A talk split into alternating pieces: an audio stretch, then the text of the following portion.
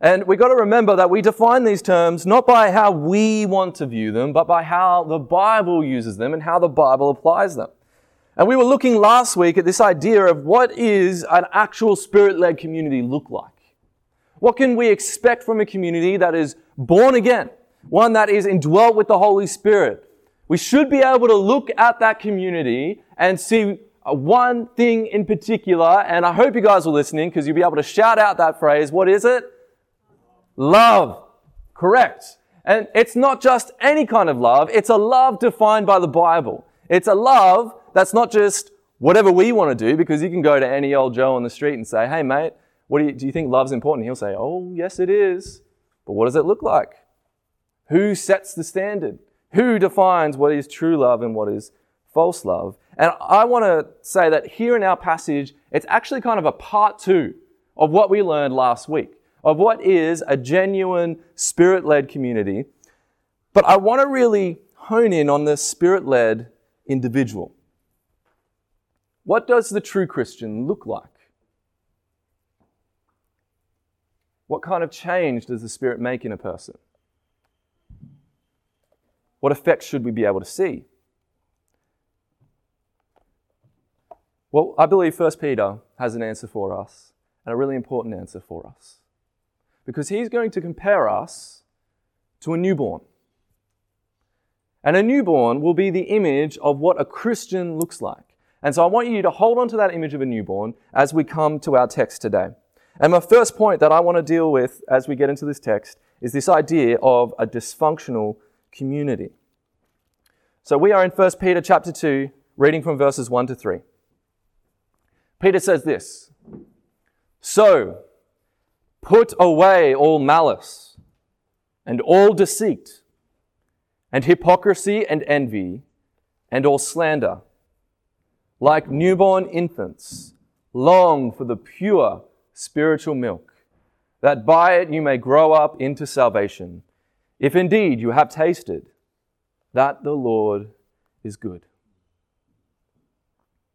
Now, I believe this section would have been better to keep in chapter 1. These first three verses really kind of finish off the point that Peter was making uh, last chapter. We're going to remember that the chapter verses, uh, the chapters themselves, they're not the inspired word of God. They were inserted later by people to help us navigate the word. And I firmly believe that this section should have been included, and I'll show you why. Last week, we saw that Peter pressed the churches to love one another sincerely. He says, having purified your soul to brotherly love. We must be a church that is transformed first by the love of God to the love of each other. Once you're transformed by the love of God, it naturally follows that you will love other people. And not everyone's love, or at least their own definition or versions of it, is of necessity love. Love is what is defined by the scriptures. Whatever you find on a random Instagram post or a definition that pops up on social media or whatever people shout out while they're holding signs about what love means, don't buy into it. What does God say? What is his definition? Fools change their standards to match whatever changing definitions people come up with. And trust me, our definition of love that we have right now will be different in 10 years. And it will be different again in 20 years, and 50 and 100 years. But the definition that is handed down to us in scripture never changes. It is the same yesterday, today, and forever as Jesus is, because Jesus' word never changes and he never lies. The wise man recognizes that these standards are baked into the very reality of God's universe.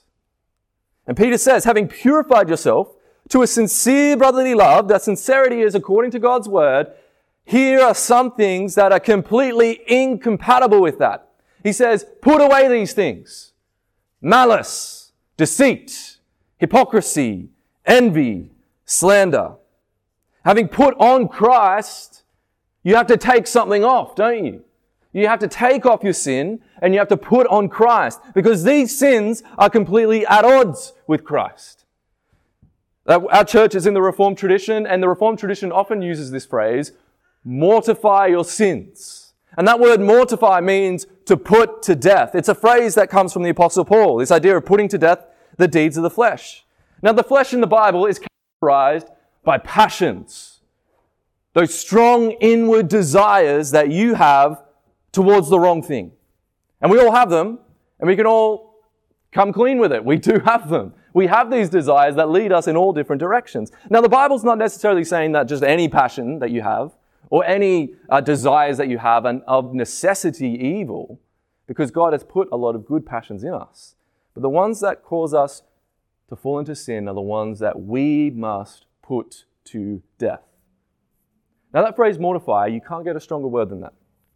About how much you have. It's not just like ignore them, it's not sweep them under the carpet, it's not, oh, pretend that they're not there. It is kill them, put them in the ground so that they cannot come back.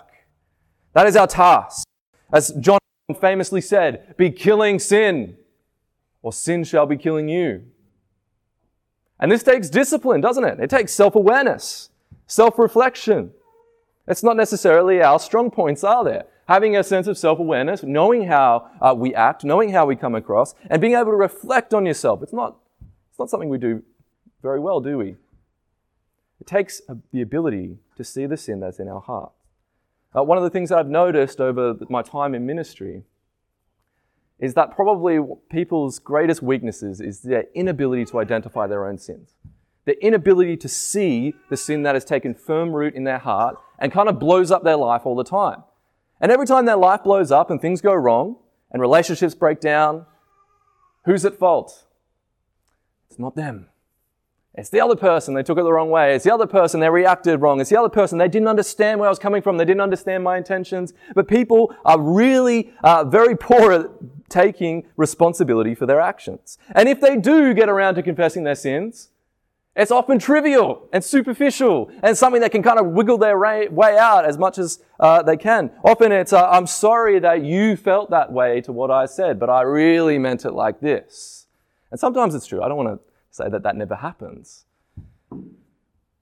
But when we're in a conflict with someone, it's humility isn't close at hand, is it? When we hear a list like this, here's what I do when I come to these passages. I go, oh, yep, those are really bad things. And then I continue on. I don't ever once think as I'm reading this list, hang on a minute, Peter might be trying to say something to me. He might be actually trying to say, Cody, wake up. This is what's in your heart. You have malice, you have deceit, you have envy, hypocrisy. We need to know that as a true Christian, you cannot stay in these sins. Not only is it unhealthy, but it is impossible because these sins will weigh heavily on you. Why? Well, we see from Scripture that the Spirit grieves within us when we give ourselves over into sin and these kind of practices. We can't stay in them and feel good. We become restless, we become agitated, sorrowful, we become unfulfilled until we come back to our senses and repent before God. You may have noticed that in this passage, it doesn't say something like drunkenness. It doesn't say something like debauchery or sexual immorality. Those things are easily identifiable, aren't they? They're actions that someone commits and you go, boom, that is what that is. But these ones, they're a bit harder to detect, aren't they? How often can we say that we, we have a good barometer of where someone has, uh, is acting hypocritically towards us, that they're putting on a facade, that they're putting on a pretense? Do you think you have a good barometer on that? Some people think they do. But what about yourself? We need to come back to our senses sometimes and recognize what's in us. I mean, why does God care so much about these things? Why do they come up so frequently in the letters that the apostles send to the church? Nothing is more destructive to a community than these types of sins. Yes, sexual immorality is destructive. Yes, drunkenness is dis- destructive. Yes, all manners of sins that you can find all around that are so obvious and plain and clear, yes, these things are very destructive to communities, but you can see them. You can put your finger on them and say, boom, that's a sin. You move on, You feel good about yourself. But these ones are hard to identify. These sins put you at odds with each other. They destroy communities. And at the center of all these is really selfishness, a self love. The opposite of brotherly love is what? Love for self. Loving yourself more than you love your brothers. Malice, deceit, hypocrisy, envy, and slander are incompatible with a sincere brotherly love. And so we have to get into these words. What do they mean? It's enough to just say them, but what does it look like? Well, malice is very rela- uh, closely related to cruelty. It's a pleasure at the hurt of another person. Now, it could be at your hands. A malicious person could inflict pain on someone else and they feel good about it. But it could also be that bad stuff has fallen upon them and you feel good about it. Ah, they deserve that. Before you write it off and say, this most certainly cannot be talking about me, how do you go when you argue with your spouse? Have you ever deliberately wanted to hurt them? To win an argument and inflict pain upon them? To feel good about yourself? To prove a point? I have to be the first one here to say, guilty. Yes. I've deliberately and maliciously sinned against my wife in many of our arguments. Oh, it's like a dagger in my heart. I don't know if you feel that too. If you want to put these things away, you have to learn how to put on brotherly love. Because if you don't know how to put on this kind of love, you cannot take off malice. It just won't happen. It's as close to you as your own heart. So if malice is a feeling of satisfaction at the pain of another, then brotherly love is being grieved at the misfortune of your brother or sister. Brotherly love mourns with those who mourn. That is the opposite of malice. If deceit is full of treachery and dishonesty, then brotherly love rejoices with the truth. Brotherly love is honest with their brothers and sisters. If hypocrisy is putting on a facade, being a flatterer, in fact, this word hypocrisy in Greek literally means actor. And what would happen is the actors would wear masks when they were performing in the theaters at the time. And it was basically someone who's wearing a mask. It's not the real them. They're putting on a show. They're putting on something different. If that is what being a hypocrite is, then brotherly love is genuine. It's not an opportunity to conceal one's life and to pretend to be someone else, but to live openly with people. Now that's hard. What about envy? Envy is a big one. Envy is when something good happens to someone else. It's, the, it's kind of closely related to malice. It's when something good happens to someone, you feel bad about it. It hurts you that someone else was preferred over you, that someone else was given honor over you, someone else received some level of status or wealth or something that you desired and someone else got it, and so you despise them for getting it. They haven't done anything to you. You just envy them. You're jealous of them. Why do they get that and I don't? That is envy. And if envy is jealousy and pain at the fortune of another, then what is brotherly love? It's rejoicing when good things happen to other people, even though it may not have happened to you. What about slander? If slander is defaming and vilifying people, then brotherly love seeks to build others up, not tear them down with innuendo and character assassination. It's edifying. And wherever the Spirit goes, you can be sure of this malice, deceit, hypocrisy, envy, and slander will increasingly be cut off from that community. These things will be taken away. The Spirit will not allow these things to stay firmly rooted in a community for long. And if they are, then you can be sure that Jesus will come and take their lampstand away. My second point, I'm going to get into some more happy stuff. A growing community. Let's pick up again from verse 2. Peter says, like newborn infants, Long for the pure spiritual milk, that by it you may grow up into salvation. So Peter is going to change the metaphor here, and he compares the Christian to a newborn. And this newborn needs to grow right from the beginning all over again. This Christian basically needs to start fresh, just like a newborn is starting life fresh. Our task is to long for God the same way that a newborn longs for his mother's milk. What does a newborn do? Well, I have the great privilege of having my life surrounded by newborns, one after another, and all they do is cry for it. Mom, I want some milk. And they cry and they cry and they cry and they cry. And this is what Peter's saying. Cry out for this milk. Don't go a day without it. It grows you up into the salvation secured for you in Christ. Newborns are so persistent that they drive their mothers crazy, especially when they're up all throughout the night. And the mothers in the church can say a hearty amen to that. The question is this What is this pure spiritual milk that we're supposed to be craving? If Peter is so intent on, like, you guys need this milk, you guys need to crave for it like a newborn craves for it, I would not have understood this passage like if I had uh, read this like two years ago. But it's clear from the context that Peter is referring back to the main point of the entirety of his letter so far. And that main point is this the pure spirit here is the living and abiding Word of God and its effect on those who partake of it. If you know your theology, you'll know that all of Scripture speaks to the majesty and power of the Lord Jesus Christ. It speaks to God's eternal plan of salvation for His elect. And if that's the case, then we do not graduate from the gospel. We don't get to move on from the gospel. The gospel is not our starting point, and then once we've understood it, we get to move to more glorious and amazing and wonderful things. No, that's not what happens. It's not the beginning of our faith, it's the very middle and the end. It's not the ABCs of faith, but it's the A to Z of faith. The gospel is far larger, it's more vast in its scope and application than you could possibly realize. It can't be kept onto a little gospel tract, even though I really appreciate them, but that is just a tiny little snippet of the amazing uh, uh, message of the gospel.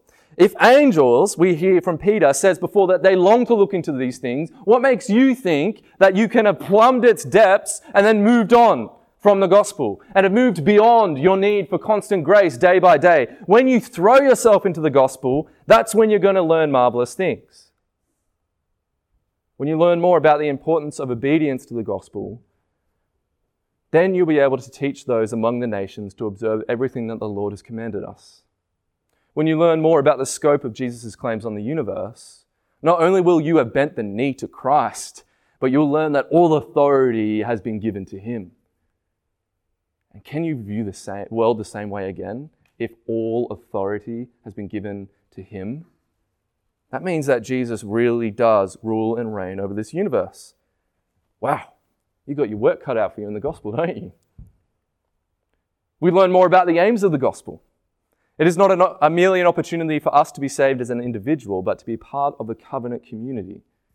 That works its way out in a whole variety of ways, doesn't it? See, the more you learn about the implications of the gospel as it remodels your marriage into an image of the gospel, it remodels your household into an image of the gospel, your communities, your interactions with people, all of a sudden the gospel is everything, isn't it? Everything. From the moment you wake up to the moment you lie down. As Christians learn these lessons more and more, as they understand the gospel and how it relates to every page of Scripture, this pure spiritual milk, Peter says here, grows you up in salvation, or into salvation, he says. Peter's point is this if we are born again, then we are spiritual newborns. Remember that. If you're born again, you have to start from the beginning again. Just like a natural birth, you've got to start from the very beginning. If we are born again, then you better long for that milk, for by it you will grow up into salvation. Matthew Henry says this He says, Strong desires and affections to the Word of God are a sure evidence of a person's being born again. If they be such desires as the babe has for milk, they prove that the person is newborn. How good's that? They are the lowest evidence, but yet they are certain.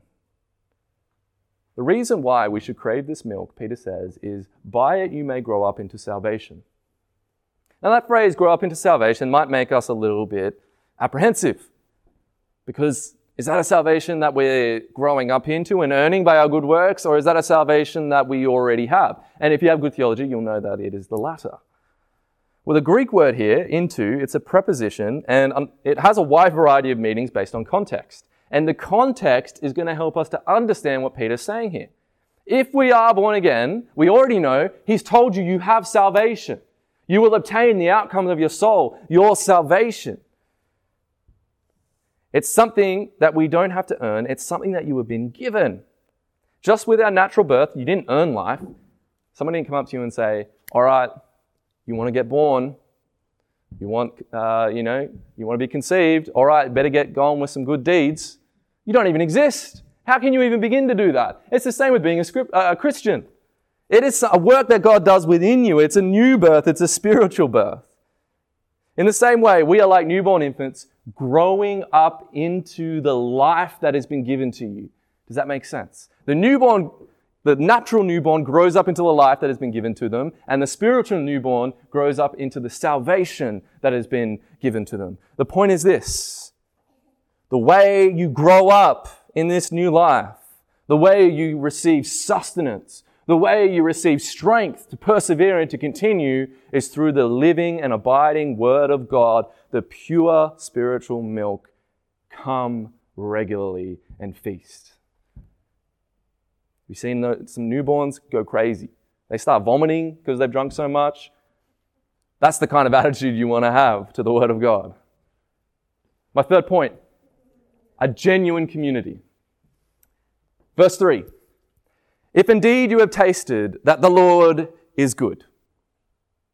Now, for the first time in all of 1 Peter, Peter inserts the tiniest bit of doubt into the text, doesn't he? Up until this point, he has been utterly confident in that church. Until this point, he has spoken in very bold and certain terms, declaring amazing truths and applying them without any sort of qualification to the church itself. He has detailed our amazing inheritance, our sure strength through trials, the salvation we have, the amazing fulfillment of all of Scripture in Jesus. And last week, the love we must have as this new family. And he has never uttered one word of doubt until now. Now, all of a sudden, here is a word of warning. If, indeed, you have tasted that the Lord is good. What's Peter trying to say? If this has happened to you, then you will have no problem saying a big, hearty amen to 1 Peter as read. However, if you are a false professor, someone who makes false claims, someone who is on the periphery of the church, this word will be hard for you. Either you will reject it with excuses, or you will falsely assume that you are indeed in, and this does describe you, when in actuality, you're self deceived. See, the true Christian, Peter describes here, has tasted the goodness of the Lord. He's challenged and troubled and disturbed by his own sin. And he puts in conscious effort to rid himself of it. He takes it away, he puts it off. However, the false professor sees the benefits of Christ. He sees all the good stuff you get from Christ. Like Christ can draw a crowd. We know he can draw a crowd. We desire the benefits of Jesus, but they've never tasted him. And this is so important. The infinite value of Christ must be discovered by an experiential taste of him. There is no other way. You have to come close to him. The text here doesn't talk about those who use their eyes to see him, who look to Jesus and are saved. That is a powerful passage, but that's not what Peter says here. Or with their ears, hear him and do what he says. Another powerful passage in Scripture, but not what Peter says here.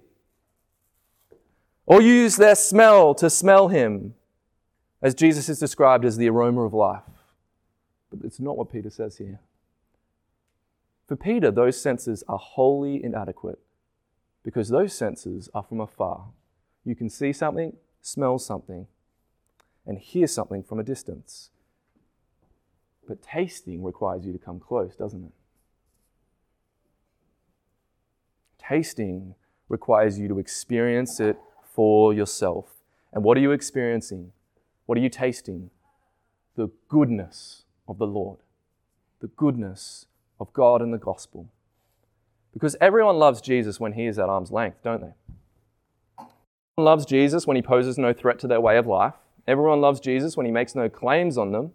But Peter is saying here to know Christ is to come close and to taste the goodness of the gospel. I deliberately got Ian to read Psalm 34. And I'm going to quote a passage from that again Psalm 34, 8 to 10. Listen to what David says. Oh, taste and see that the Lord is good. Blessed is the man who takes refuge in him. Oh, fear the Lord, his saints. Those who fear him have no lack.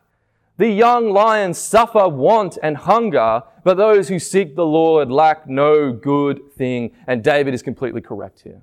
Everything he says there is true. Those who have tasted the goodness of the Lord will fear him. They'll take refuge in him. They'll long for him, just like a newborn longs for spiritual milk. And in the gospel, as we have seen in chapter 1 of 1 Peter, the saints lack no good thing. If you can read 1 Peter and say, Oh, I'm lacking a lot, this doesn't seem like a good bill, I, I feel like I'm cheaped out by this, then you need to read it again. Because as you read it, the only thing that you should be able to say is, The Lord is good. Peter is writing to a church that could taste all the Lord's goodness in all his wisdom they have tasted his goodness in all spiritual matters. They have been comforted in all their fears and all their temptations. We taste his goodness in his living word as we read from its pages. We taste his goodness in worship, both privately and gathered with the saints on the Lord's day. We taste his goodness as we sing psalms, hymns, and spiritual songs, declaring his wondrous deeds. But even more, we taste his goodness in the Lord Jesus Christ and the message of the gospel. Peter is taking this for granted. The implication is that if you haven't tasted and seen that the Lord is good, then you are deceiving yourself. You are not born again. You are not united by faith to Christ. And nothing that Peter has said to you so far in this book is true for you. So, how should we respond? Come near to Jesus. Come and taste that the Lord is good. The Lord is so good that He gave His Son to rescue and redeem you from all sin. Is that not good? Before you ever lifted a finger or ever tried to earn your way, He died for you while you were an enemy, while you were hostile, while you were walking in sin. He died for you. Think about that. Imagine dying for a friend. Whoa, high, high call, but maybe some of us might do it. Would you die for an enemy? By faith, we enter into this amazing covenant of grace, not by works. And when we taste that the Lord is indeed good, and that the gospel is the central message of everything, our lives will be transformed. When we saw how good God is to us, when he saw us dead in our sin, lost, he saw us alone, he saw us destined for judgment with a debt so large that nothing could repay. Simply by faith plus nothing, we were grafted into his covenant community. Before we had done any good, before we had done any good works, before we had tried to earn merit or salvation in any sort of way, Christ saw us and said, They are mine. Come to me, taste of me, see that I am good. Simply by faith, you are saved, loved, secured, redeemed before anything has been done. And so, for those of us who come to Jesus, our cry should be the same as David. To everyone in this community, to everyone in this area, come and see that the Lord is good. But you better know how the Lord is good. You better know what God has done for you, and you better know just how beautiful the gospel is. How about we pray? Father, we love you. We love you so much for what you have done in Jesus. Lord, as Peter remarked, we have not seen you, and yet we love you. Father, we have tasted, and we know that you are good. And Lord, we have given all our lives to follow you because we know that there is nothing else that can satisfy. There is nothing else worthy apart from you. And Lord, as you called us to sacrifice and bring everything to your feet, you equipped us and gave us a new life. And you sent us back into this world as newborns who will one day grow up into salvation. Into the salvation, Lord, that you have secured for us once for all, for all time. Father, I pray for any that are here today that do not know you. I pray, Lord, by your Holy Spirit, you would cause them to come and taste and to see that you are good. We thank you, Lord, that you have given us lives to glorify and honor you, and that one day we will receive that wonderful phrase, Well done, good and faithful servant. Rouse us from our slumber, throw us back into our work, and Lord, would we do it with the strength that only you provide through your Holy Spirit. We pray these things in the mighty name of Jesus. Amen. We're going to take communion now. In a quite literal way, you're going to come and taste something. But what you're tasting is not bread or wine, because those things point to something much greater the goodness of the Lord. When Jesus died and his blood was spilt, his body broken for you to rescue and redeem you, if you believe in Jesus today, I invite you to the table. Come and take the bread, dip it in wine or dip it in the juice. The wine's the darker liquid. Come back to your seat and we will eat together as one church.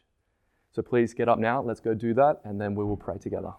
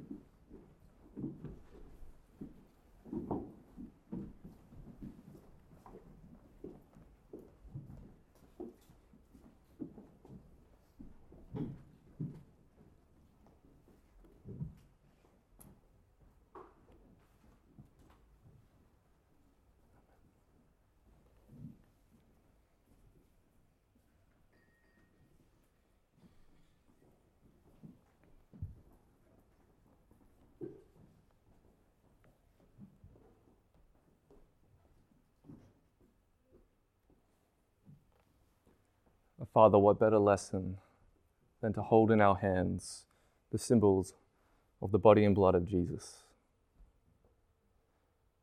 Lord, we know that on that day when Jesus was betrayed, your Son went to the cross and he bore all our sins. And he cried out with a loud voice, It is finished. And from that moment, all our sin was nailed to that same cross. Father, how can we repay you? What can we do? There is nothing, Lord. But Lord, we thank you for your love. We thank you, Lord, that we have tasted and seen that you are good. Lord, help us to never move on from this message. Pray, Lord, now as we take communion, that we'll once again taste and see that you are good. We pray in the mighty name of Jesus. Amen.